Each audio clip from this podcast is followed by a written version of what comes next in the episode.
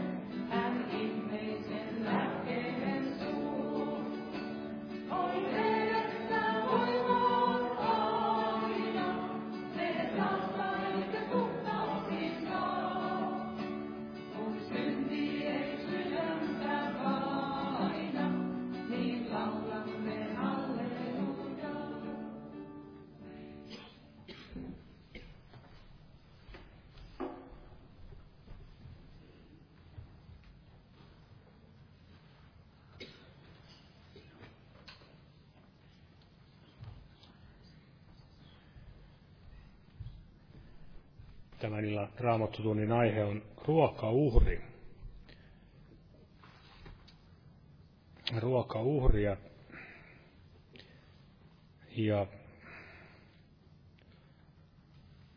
kun itse mietin, mitä tähän alkuun sanoisin, niin tuli mieleen juuri se, että laissa on vain tulevaisen varjo, ei itse asiain olemusta. Ja mikä se asiain olemus näissä uhreissa oli, niin sehän selviää hyvin vaikka täällä psalmissa 40. Psalmi 40, siinä jakeesta seitsemän.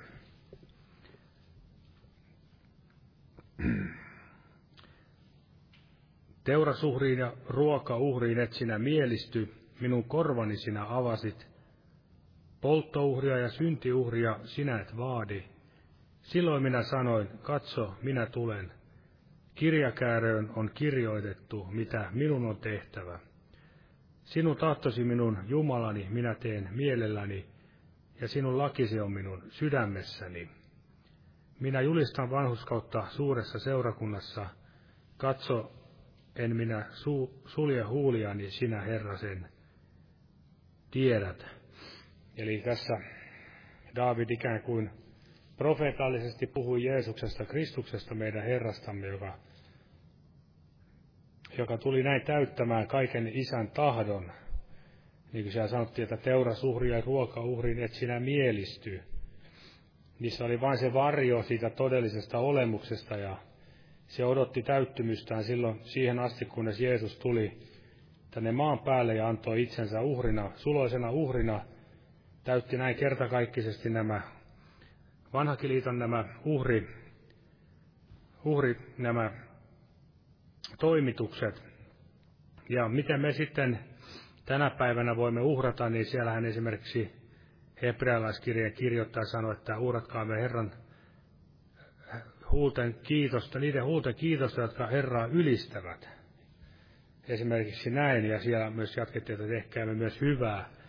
Eli kaikki se, mitä Jumalan ja vaikuttamaan, niin se varmasti on hyvää. Ja täällä vielä psalmissa 51 David myöskin ymmärsi tämän uhrin syvimmän merkityksen tai kaikkien näiden uhrauksien merkityksen. Hän sanoi täällä psalmissa 51, siinä jakeessa 18, sillä ei sinulle kelpaa teurasuhri, sen minä kyllä antaisin. Polttouhri ei ole sinulle mieleen. Jumalalle kelpaava uhri on särjetty henki. Särjettyä ja murtunutta sydäntä etsinää Jumala hylkää. Amen. Nostaa pyytämään siunasta tälle kokoukselle. Täällä on näitä rukouspyyntöjä jätetty, omatkin voimme viedä Herralle kätten koottamisen kautta tiettävän. Kiitos Herra Jeesus, saamme olla tänä iltana täällä sinun edessä, Herra, ja luottaa sinun suuren armoisi ja hyvyytesi, Herra. Näinäkin päivinä, Herra Jeesus, ja tästäkin eteenpäin, Herra. Siuna, Herra, tänillä raamattotuntia, veli, joka tulee sanasi julistamaan, ja muista, Herra, nämä sydämellä olevat rukouspyynnöt, Herra Jeesus. Kiitos, että voimallinen vastaamaan, ja ennen kaikkea auta, että päällimmäisenä olisi ne pyynnöt, jotka jossa etsittäisiin sinun valtakuntaa, sinun vanhuskautta, sinun tahtosi toteutumista, Herra Jeesus. Ja Anna meillekin sitä oikeata mielenlaatua, Herra, särjettyä ja murtunutta sydäntä ja henkeä, Herra, sinun sanasi edessä, Herra, ja näin siunat täällä tänä iltana, jokainen tänne tullut, Herra, ja siunaa myös tämä aika täällä, remonttiaikakin, että kaikki menisi kuin sinä tahdot, Herra, ja siunaa myös veli, joka tässä tulee julistamaan sinun sanasi, ja muista tulevatkin kokoukset täällä, Herra Jeesus, ja vedä vielä sieluja pelastuksia täällä Suomekin maassa, Herra, ja sukulaisia, ystäviä, tuttaviamme, Herra Jeesus. Ja muista myös kesän nämä tulevat telttakokouksetkin, Herra Jeesus, ja kaikki tulevat tilaisuudet. Ja ennen kaikkea aina meidän jokaisen kulkea enemmän sinun pyhän henkesi sanasi johdatuksessa, Isä. Jeesuksen nimessä jää siunaamaan. Amen. Olkaa hyvä ja istukaa. Varmasti tässä nyt jonkinnäköisiä muutoksia ehkä on tulossa, mutta nyt jatkuu vissiin normaalisti tämän viikon tämä päivärukous. Vai onko tämä päivärukous? Ei ole. Ja perjantaina sitten se rukouskokous. Se on todennäköisesti näin. Ja sitten vielä tämän kokouksen jälkeen vielä, jos tänne pystyy jäämään joitakin henkilöitä vielä vähän, niin kannetaan jotain tästä tavaroita pois alta, että se olisi ihan suotavaa. Mutta nyt lauletaan lauluja, kannetaan vapaaehtoinen uhri lahja Jumalan työn hyväksi. Ja otan tämmöinen laulu kuin 120. En jätä teitä orvoiksi. Jumala siunatko jokaisen uhrin antajan.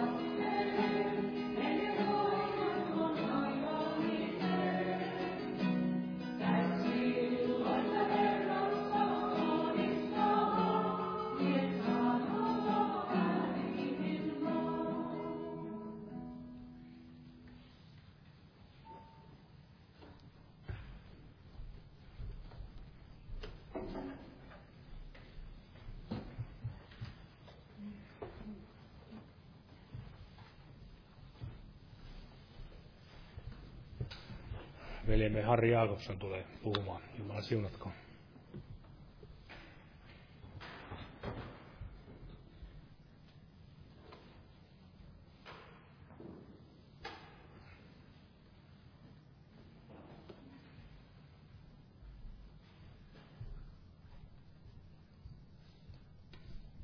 Rauhaa kaikille. Täällä aiheena oli tällainen kuin ruokauhri. Ja Raamatun keskeisin tapahtuma on Jeesuksen ristin työ. Ja kun Raamattua luetaan vanhaa testamenttia, niin siellä monta kertaa tulee tämä monenlaiset uhrit, niin kuin tämä polttouhri, joka ehkä on se arvokkain uhri vanhassa testamentissa. Ja tämä polttouhri kuvastaa Jeesusta uhraamassa itsensä isälle Jumalalle, Jumalan tahdon mukaan, sovittaakseen meidän syntimme. Ja täällä kolmannessa Mooseksen kirjassa alussa ensimmäinen uhri, mikä tässä mainitaan, ja varmaan tässä on semmoinen tietyllä tavalla tärkeysjärjestys. Ensimmäinen oli polttouhri. Mutta sitten toisessa luvussa tulee heti sen jälkeen välittömästi ruokauhri.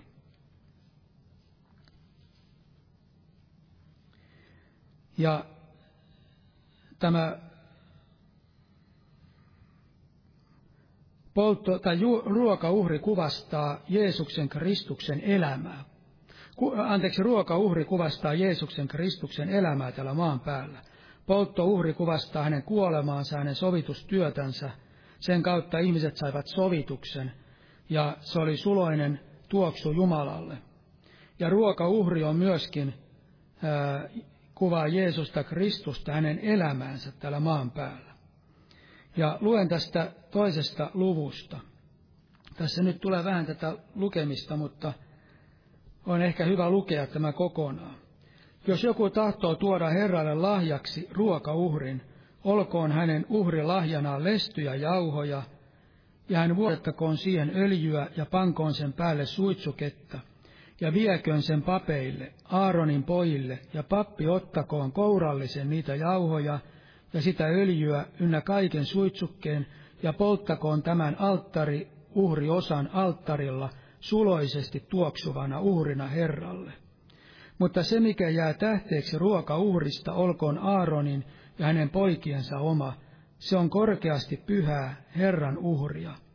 Mutta jos tahdot tuoda ruokauhrin lahjan uunissa paistettun, paistetusta, olkoon uhrila, uhrinasi lestyistä jauhoista valmistetut öljyyn leivotut happamattomat kakut tai öljyllä voidellut happamattomat ohukaiset. Jos taas uhrilahjasi on ruokauhri, joka leivin levyllä paistetaan, olkoon se valmistettu lestyistä jauhoista, öljyyn leivottu ja happamaton. Paloittele se palasiksi ja vuodata öljyä sen päälle – se, olkoon, se on ruokauhri. Ja jos uhri lahjasi on ruokauhri, joka paistetaan pannussa, valmistettakoon se lestyistä, jauhoista, ynnä öljystä, ja vie ruokauhri, joka näin on valmistettu Herralle, se vietäköön papille, ja hän tuokoon sen alttarin ääreen. Ja pappi erottakoon ruokauhrista alttariuhri osan, ja polttakoon sen alttarilla suloisesti tuoksuvana uhrina Herralle. Mutta se, mikä jää tähteeksi ruokauhrista, olkoon Aaronin ja hänen poikiensa oma. Se on korkeasti pyhää Herran uhria. Mitään ruokauhria, jonka te tuotte Herralle, älkää valmistettako happamesta, älkää polttako uhria Herralle mistään happamesta, taikinasta tai hunajasta – Uutisuhri lahjana saatte tuoda niitä Herralle, mutta älkööt ne tulko alttarille suloiseksi tuoksuksi. Ja jokainen ruokauhri lahjasi suolaa suolalla, sillä älä anna Jumalasi liiton suolan puuttua ruokauhristasi. Jokain, jokaisen uhrilahjaan sinun on tuotava suolaa. Mutta jos tahdot tuoda uutisesta ruokauhrin Herralle, niin tuo uutis ruokauhrinasi tulessa pahdettuja tähkäpäitä ja survattuja jyviä tulentumattomasta viljasta, ja vuodata siihen öljyä ja pane ne siihen, ja pane siihen suitsuketta, se on ruokauhri, ja pappi polttakoon ruokauhri osan survatuista jyvistä ja öljystä ynnä kaiken suitsukkeen uhrina Herralle. Eli tässä on laki ruokauhrista. Myöhemmin tulee myöskin täällä Mooseksen laissa sellaisia lisäyksiä ruokauhriin, mutta tässä on se ensimmäisenä mainittu tämä laki ruokauhrista. Ja joitakin ajatuksia otan tästä luvusta, mitä tässä, mitä tässä puhutaan. Ensinnäkin sanotaan, että jos joka tahtoo tuoda Herralle lahjaksi ruokauhrin. Eli ruokauhri oli tällainen, tällainen vapaaehtoinen uhri, jos joku tahtoo tuoda Herralle ruokauhrin. Ja tosin ruokauhreja kyllä piti myöskin lain mukaan uhrata esimerkiksi joidenkin uhrien kohdalla, niin kuin polttouhrin kohdalla uhrattiin myöskin ruokauhria, minkä laki määräsi. Mutta tässä sanotaan, että jos joku tahtoo, eli tässä puhutaan tällaista vapaaehtoisesta uhrista. Ja tämä on varmasti kuva siitä, että Jeesus Kristus vapaaehtoisena uhrasi myöskin elämänsä, eli täällä Jumalan kunniaksi, eli isälle. Ja se oli häneltä tällainen vapaaehtoinen uhri. Ja tämä ruokauhri kuvastaa Jeesusta täällä maan päällä, hänen elämäänsä. Mutta Kristuksen kautta tämä kuvastaa myöskin meitä, tai tämä on myöskin meille tarkoitettu meille opetukseksi siitä, millaisia meidänkin tulisi olla. Ja tämä ruokauhri tehtiin, muodostui näistä ensin näistä lestyistä jauhoista. Ja nämä lestyt jauhot tarkoittaa sitä, että ne jauhot, jauhoista oli karsittu kaikki karkea pois. Siinä oli jauhon tai vehnäjyvän ydin ainoastaan. Raamattu kansalle sanoo, että hienoista jauhoista. Eli tämä ruokauhri oli tehty hienoista jauhoista. Siinä ei ollut mitään karkeata. Siinä ei saanut myöskään olla mitään hapanta mukana. Ja tämä hieno jauho on kuva Jeesuksen luonnosta. Hänessä ei ollut mitään karkeaa. Ja hänessä ei ollut mitään hapanta. Ja tämän ruokauhrin päälle vuodatettiin öljyä. Ja öljy on raamatussa pyhän hengen vertauskuva. Eli Jeesus voideltiin pyhällä hengellä. Ja sanotaan vielä, että ruokauhrin päälle pantiin suitsuketta, suloisesti tuoksuva, tai suitsuketta, joka oli, sanotaan toisessa jakeessa, jakeessa polttakoon tämän alttariuhrionan osan alttarilla suloisesti tuoksuvana uhrina Herralle, ja sen päälle pantiin suitsuketta. Ja se tarkoittaa sitä, että Jeesuksen elämä oli suloinen tuoksu myöskin Jumalalle. Hänen koko elämänsä oli tällaista suitsuketta Jumalalle.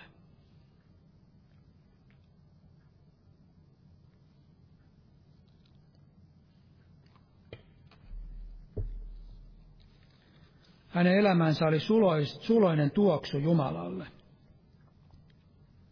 Ja viidennessä jakeessa sanotaan, jos taas uhrilahjasi on ruokauhri, joka leivin levyllä paistetaan, olkoon se valmistettu lestyistä jauhoista öljyyn leivottu ja happamaton. Tässä tulee, ajatu, tässä tulee se ajatus, että Jeesus oli syntynyt pyhästä hengestä. Ja aivan samalla tavalla niin kuin meidänkin tulisi olla tällaisia samankaltaisia, niin kuin Kristus oli tämmöinen ruokauhri, mekin olemme uudesti syntyneet. Ja kun me olemme uudesti syntyneet, niin pyhä henki on uudesti synnyttänyt meidät ja Jumalan sana. Eli meissäkin on uudesti synnyttävänä henkenä tätä pyhää henkeä silloin, kun me tulimme uskoon. Ja Jeesuskin syntyi pyhästä hengestä. Ja Jeesus voideltiin, täytettiin pyhällä hengellä. Samalla tavalla meidätkin, kun me tulimme uskoon, ja pyysimme, että Herra täyttäisi meidät pyhällä hengellä, me saimme kokea sen pyhän hengen kasteen. Ja se tarkoittaa samaa kuin Jeesus koki tämän pyhän hengen kasteen ja öl, tämä ruokauhri voideltiin öljyllä. Eli meidätkin voideltiin öljyllä silloin, kun me tulimme uskoon ja täytyimme pyhällä hengellä. Ja sitten tässä kerrotaan erilaisia tapoja, millä tavalla tämä ruokauhri tehtiin. Ruokauhri saatettiin tehdä uunissa tai leivin levyillä tai pannussa. Ja kaikissa näissä ruokauhrissa oli mukana tämä hienot jauhot ja öljy, eikä niissä ollut mitään hapatusta. Ja tässä kahdeksannessa jakeessa sanotaan, ja vie ruokauhri, joka näin on valmistettu Herralle, se vietäköön papille, ja hän tuokoon sen alttarin ääreen. Ja pappi erottakoon ruokauhrista alttariuhri osan, ja polttakoon sen alttarilla suloisesti tuoksuvana uhrina Herralle. Ja kun tässä kuvataan erilaisia ruokauhreja, mitkä tehtiin eri tavoilla, niin uskon, että tämä tarkoittaa sitä, että Jeesus oli täydellinen, hänen elämänsä oli täydellinen kaikissa olosuhteissa. Oli, oli hän sitten missä tahansa. En tiedä, mitä kaikki nämä tarkoittaa, mutta itse ajattelen näin, jolle jotakin tämän tapaista opetusta kuulukin, ei muista enää, mitä tästä on opetettu, mutta ymmärrän asian tällä tavalla, kun tätä asiaa raamatussa tutkitaan. Ja näin ymmärrän sen, että tämä uuni on tällainen kuva tällaista koetusten tulta, jossa Jeesus oli. Tämä ruokauhri, joka oli kuva Kristuksesta, hänet tehtiin myöskin uunissa, poltettiin siellä uunissa. Ja kun Jeesus oli näissä koetuksien tulissa, niin hänessä oli täysin tämä happamaton lestyt jauhot hänessä. Hänestä ei ollut mitään hapanta. Hänestä ei puristunut ulos mitään katkeruutta tai mitään nurinaa, niin kuin meistä ihmisistä monta kertaa voi tulla. Vaikka hän oli minkälaisissa koetuksissa, niin emme raamatusta mistään löydy, että hän olisi nurissu jotenkin, tai hän olisi katkeroitunut, että hänestä olisi tullut, häne, hänestä olisi tullut jotakin tällaista epäpyhää tai huonoa. Ja sitten Leivin levy kuvastanee sitä, että hän oli monenlaisten, monenlaisten ihmisten vihan ja nurjuuden ja pilkan keskellä täällä maan päällä. Häntä pilkattiin ja monenlaista pahaa sanaa häntä vastaan tuotiin ja monella tavalla hän sai kärsiä täällä ihmisten keskellä. Mutta missään näissä tilanteissa hänessä ei ilmennyt minkäänlaista vihaa eikä minkäänlaista happamuutta. Tosin Raamattu sanoo, että hän vihassaan loi silmänsä heihin, mutta tämä viha ei ollut minkäänlaista sellaista vihaa, että se olisi ollut hapatusta, vaan se oli Jumalan pyhän vaikuttamaa vihaa, koska Raamattu sanoo, että murheellisena heidän sydämensä paatumuksen tähden. Eli hän oli täydellinen puhdas ruokauhri ihmisten keskellä, vaikka ihmisten kautta tuli monenlaista ylen katsetta ja monenlaista vihaa ja monenlaista kärsimystä. Meidän kohdallaan varmaan voi olla vähän eri tavalla, mutta Jumala haluaisi, että mekin olisimme samanlaisia niin kuin Jeesus oli. Emme voi täydellisesti olla, mutta ruokauhri on annettu meille myöskin esimerkiksi, että mekin olisimme tällaisia ruokauhreja, että mekin voisimme olla suloinen tuoksu Jumalalle, että Jumala mielistyisi, ei meihin sinänsä, vaan Kristuksen kautta, kun Jeesus Kristus meistä vaikuttaa, juuri sitä, mitä Jeesuksessa vaikutti täällä maan päällä. Ja sitten kolmas tapa tehdä ruokauhri oli pannussa, paistaa se pannussa. Ja itse ymmärrän tämän pannussa paistaminen, että hän oli monella tavalla perkeleen kiusattavana täällä maan päällä. Joko hän oli sieluvihollisen kiusattavana, niin hän oli kaikessa täydellinen. Vihollinen ei saanut mitään tilaa hänessä. Ei mitään osuutta hänen elämässään. Hän sanoi siellä erämaassakin, että väisty pois, saatana. Ja vihollinen väistyi. Vihollinen ei saanut mitään sijaa hänessä. Eli hän kesti kaikki nämä koetukset, hän kesti kaikki nämä kärsimykset ja ahdistukset täydellisenä Tätä kuvastaa nimenomaan tämä ruokauhri ja se, että ruokauhri monella tavalla siellä tehtiin. Monessa tulessa. Ja kun Jeesus palasi erämaassa, niin sanotaan, että hän palasi hengen voimassa Galileaan. Eli hän täysin puhtaana, ää, hienot jauhot hänessä oli edelleen, se luonto pysyi edelleen samana. Ja hän palasi hengen voimassa Galileaan. Ja tässä on huomioarvoista sitä, että tämä ruokauhri, niin kuin nimi on ruokauhri. Se tarkoittaa sitä, että sitä syödään. Tämä ruokauhri oli Jumalan ravinto. Muistaakseni jossain raamatun kohdassa sanotaan nimenomaan, että Jumala, se on Jumalan ravinto, ihan suoraan sanotaan.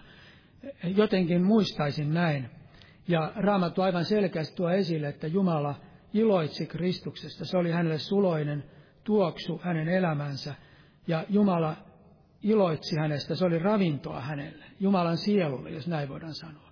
Mutta Raamattu sanoo myöskin, että mikä jää jäljelle, mikä jää tähteeksi, niin se on myöskin pappien osa. Eli mekin saamme iloita Kristuksesta. Eli Jeesuksen luonto, hänen elämänsä, on myöskin ravinto uskovaisille. Kun me luemme raamatusta Jeesuksesta ja me saamme Jeesuksesta monenlaista opetusta, niin, niin se on meille hengellistä ravintoa. Ja kolmastoista jae sanotaan, jokainen ruoka, ruoka uhri lahjasi suolaa suolalla, äläkä anna, äläkä anna Jumalasi liiton suolan puuttua ruokauhristasi. Jokainen, jokaiseen uhrilahjaasi sinun on tuotava suolaa. Ja tämä suola on kuva varmasti siitä jumalallisesta olemuksesta, Jumalan sanasta, Jumalan totuudesta. Ja jokaisessa piti olla tämä suola. Jeesus oli täällä maan päällä, hänen su- ruokauhrissaan oli suolaa. Hän ei ollut suolaton, mauton ruokauhri, vaan hänessä oli se maku, minkä Jumala oli hänelle antanut, minkä Jumalan sana ja Jumalan totuus ja Jumalan pyhä henki vaikutti hänessä sitä jumalallista totuutta ja Jumalan sana, niin hänessä oli tämä suola. Ja puhutaan liiton suolasta. Tämä liiton suola kuvastaa hyvin vahvaa liittoa. Raamattu puhuu muuallakin ää, suolaliitosta. Vahva kuin suolaliitto.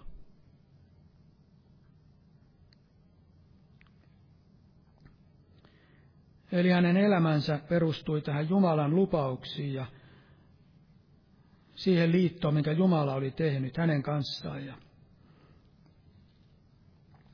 ja jokaisessa uhrissa tulisi olla, tuli olla suolaa. Ja täällä Markuksen evankeliumissa sanotaan, Markuksen evankeliumin yhdeksäs luku, 49. jae. Siellä jokainen ihminen on tulella suolattava ja jokainen uhri on suolalla suolattava. Suola on hyvä, mutta jos suola käy mauttomaksi, millä te sen saa, su, maustatte? Olkoon teillä suola itsessänne ja pitäkää keskenänne rauha. Jokainen on ihminen on suol, jokainen ihminen on tulella suolattava.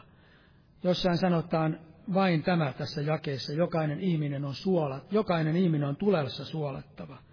Ja jossain, jostain käännöksestä puuttuu tämä loppuosa, mutta varmasti se tarkoittaa myöskin, että me olemme myöskin niitä uhreja, mitä Jumala haluaisi meidän olevan, ja meille, meissä tulee myöskin olla tämä suola.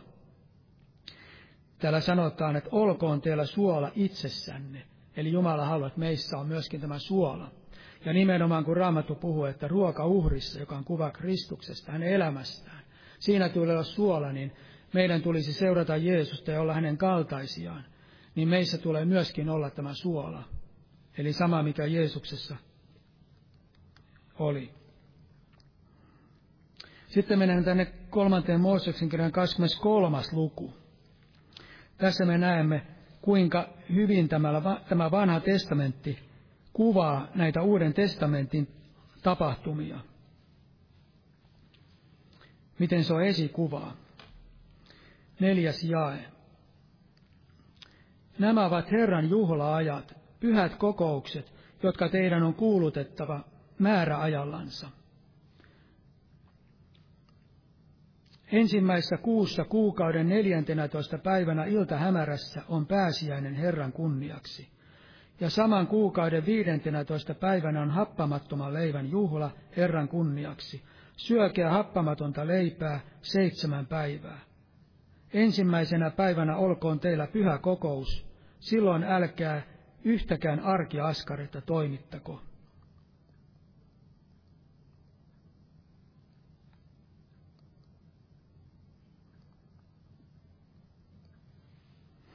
Eli tässä puhutaan Herran juhlaajoista. Herran juhlista. Ja tässä mainitaan ensimmäisenä pääsiäinen. Ja pääsiäisenä Jeesus ristiin naulittiin. Silloin muistetaan ennen kaikkea hänen ristin työtänsä. Uhrattiin pääsiäislammas, joka kuvastaa Jeesuksen Jumalan karitsan uhraamista.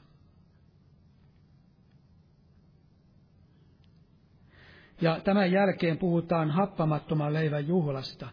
Eli tämä on selvä kuva siitä, että kun olemme tulleet uskoon ja saamme kokea tämän pelastuksen Jeesuksen uhrin kautta, niin sitä seuraa pyhitys. Tulee panna pois kaikki hapan, kaikki synti.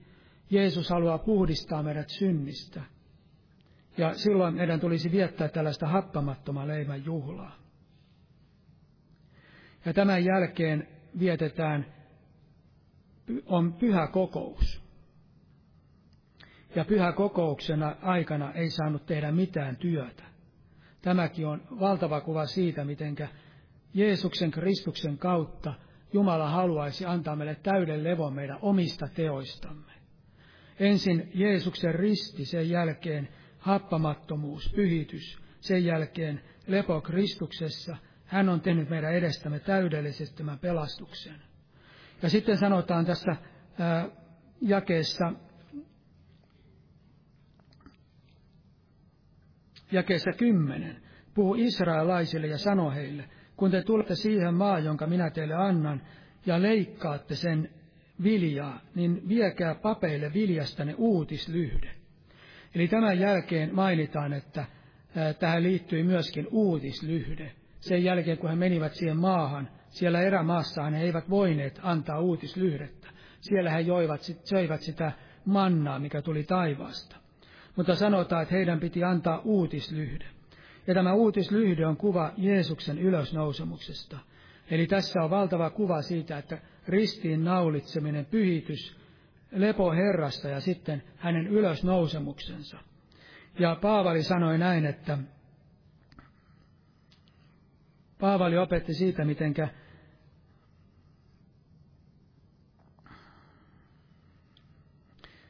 sanoi näin, että mutta nytpä Kristus on noussut kuolleista esikoisena kuoloon nukkuneista.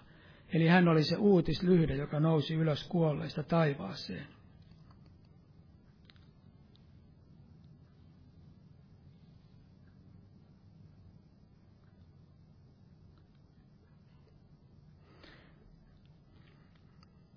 Ja sitten ota jakeen 15.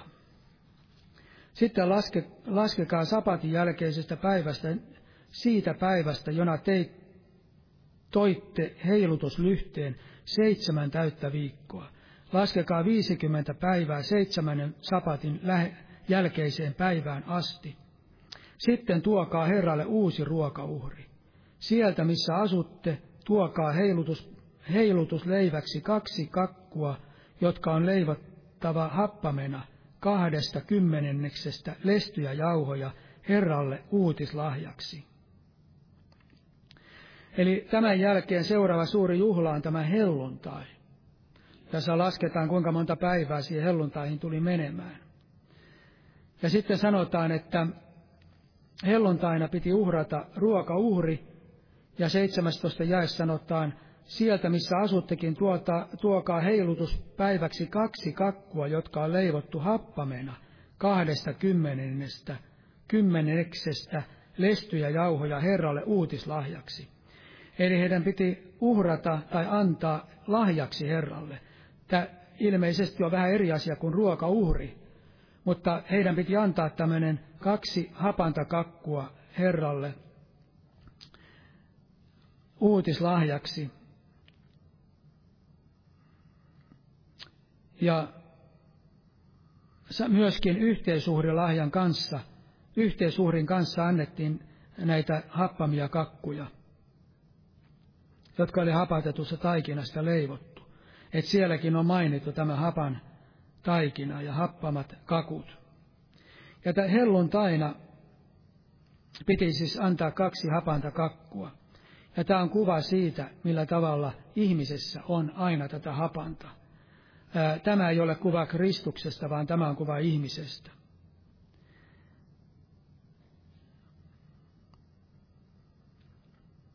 Ja nämä kaksi kakkua ovat kuva siitä joukosta, joka helluntaina rukoili Jumalaa, näin ymmärrän. Ja he täyttyivät sitten pyhällä hengellä. Se on se uskoveen joukko, joka vietiin uutislahjaksi Herralle.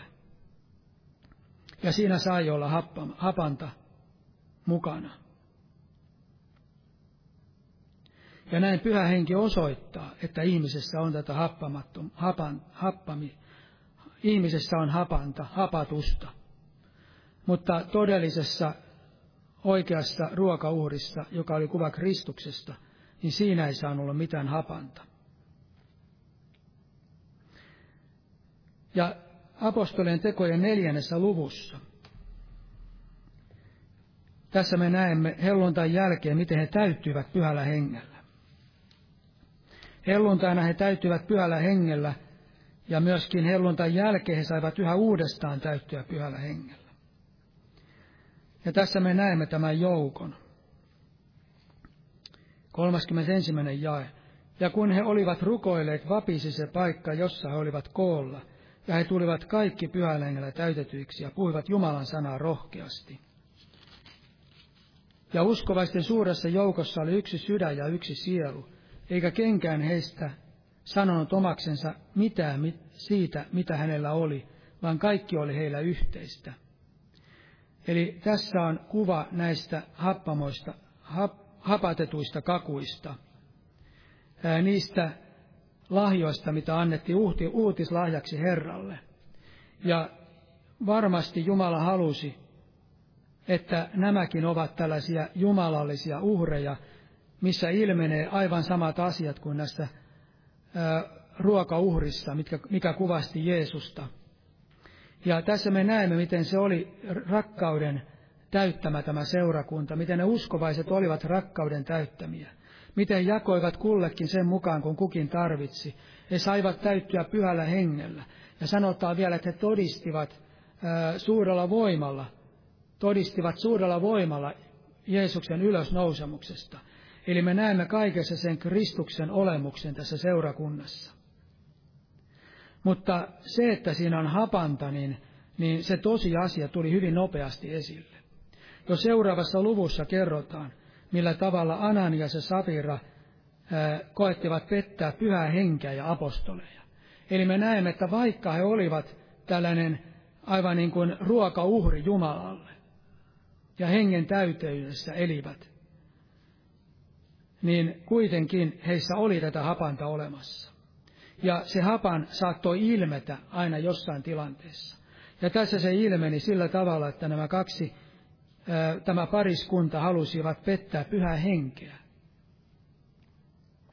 Ja sitä seuraavassa luvussa, kuudennessa luvussa mainitaan, että hellenisteissä syntyi nurinaa. Eli nyt me näemme, Jeesuksessa ei koskaan ollut mitään nurinaa, mutta näissä ilmeni nurinaa. Eli me näemme, että vaikka ihminenkin, vaikka hän on tällainen uhri Jumalalle, niin se on kuitenkin epätäydellinen. Meissä on aina tätä hapatusta, se on meidän lihassamme.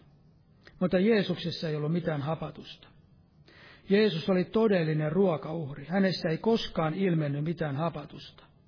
Hän oli kaikilta osin pyhä, puhdas, Jumalalle otollinen ruokauhri.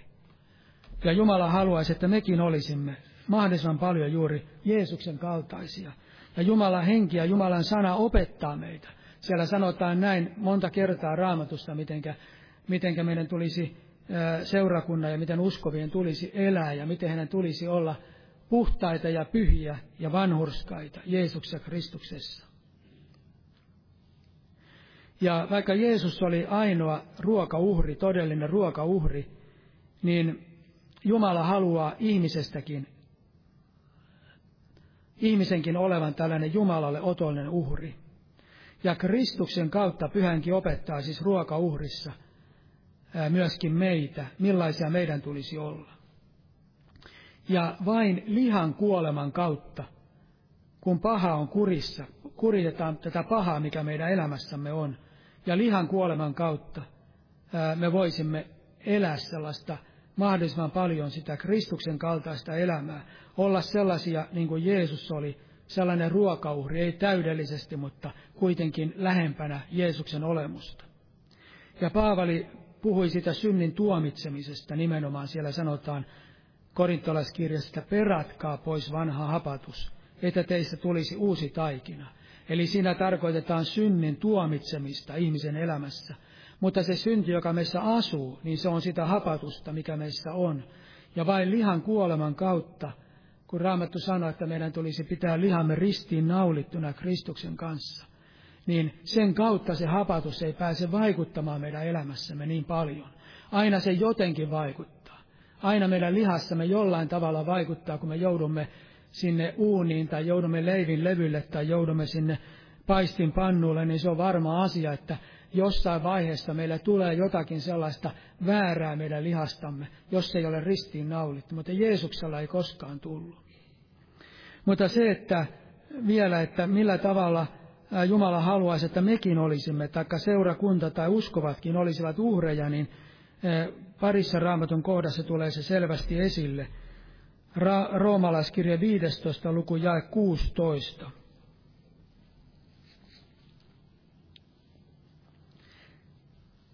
Paavali sanoi, sitä varten, että minä olisin Kristuksen Jeesuksen palvelija pakanain keskuudessa, papillisesti toimittaakseni Jumalan evankelmin palvelusta, niin että pakana kansoista tulisi otollinen ja pyhässä hengissä pyhitetty uhri. Eli sanotaan, että pakana kansoista tulisi otollinen, otollinen ja pyhässä hengessä pyhitetty uhri. Eli Jumala haluaa, että myöskin ihmisistä, pakana kansoista tulisi uhri Jumalalle, mikä on otollinen. Ja Kristuksen kautta ainoastaan se voi olla otollinen. Ja sitten 12 luku, tämä tuttu raamatun jae. Tässä tulee myöskin selkeästi esille tämä, että Jumala odottaa myöskin tällaista uhria meiltä. Niin minä siis Jumalan armahtavan laupeuden kautta kehoitan teitä, veljet, antamaan ruumiin eläväksi, pyhäksi, Jumalalle otolliseksi uhriksi. Tämä on teidän järjellinen Jumalan palveluksenne. Jeesus antoi itsensä uhriksi. Ruokauhri kuvastaa nimenomaan sitä, että Jeesus antoi itsensä uhriksi isälle, Jumalalle. Hän sanoi kaikissa, että en ole tullut tekemään omaa tahtoani, vaan hänen tahtonsa, joka minut lähettänyt. Hän ei koskaan tehnyt omaa tahtoa. Hän teki aina isän tahdon. Hän aina rukoilee, että ei niin kuin minä, vaan niin kuin sinä. Hän ei koskaan nurissu eikä valittanut, vaan hän aina taipui isän tahtoon ja oli valmis aina tekemään isän tahdon kaikissa tilanteissa. Ja tämä on kuva siitä, minkälainen uhri on se, mikä on otollinen Jumalalle. Ja tässä sanotaan myöskin meiltä, että antakaa ruumiin eläväksi pyhäksi Jumalalle otolliseksi uhriksi. Tämä on teidän järjellinen Jumalan palveluksenne. Ja se, että tätä verrataan tätä ihmisiin myöskin ruokauhriin, täällä Jesajan kirjan 66. luku. Sanotaan jakeessa 20.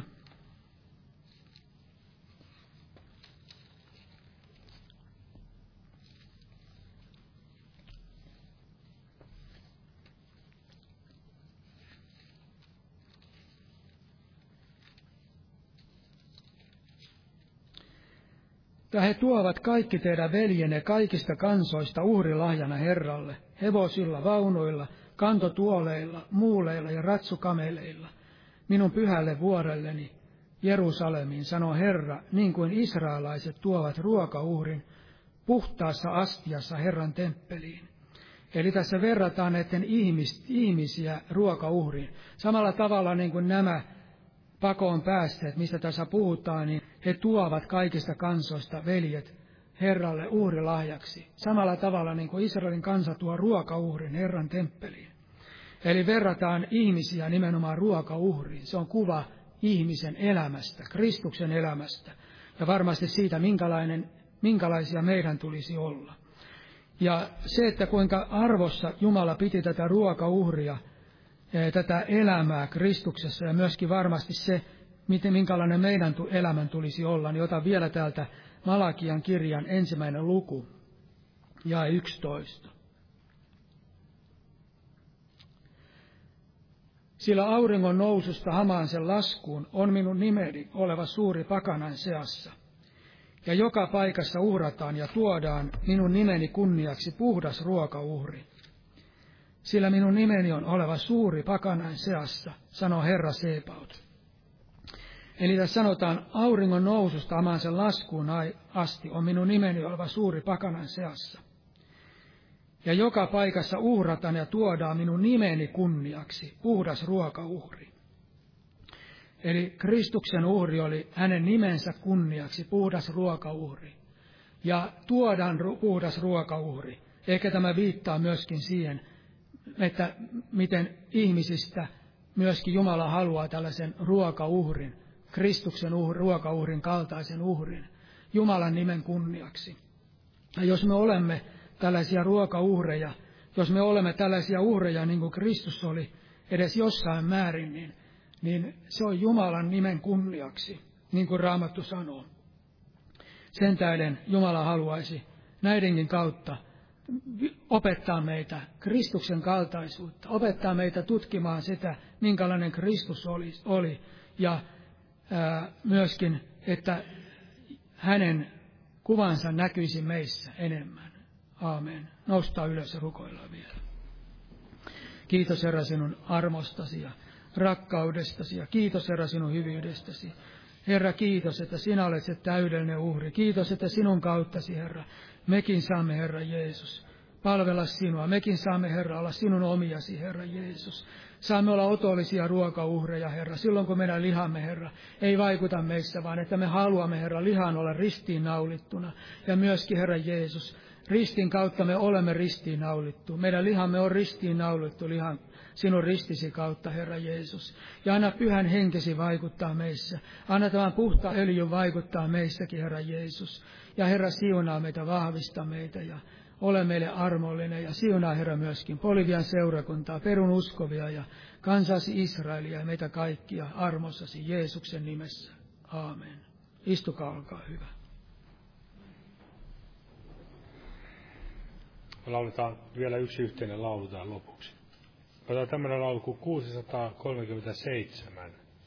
637. Täältä puolehen ylhäisen maan. Jumalan siunasta jokaiselle.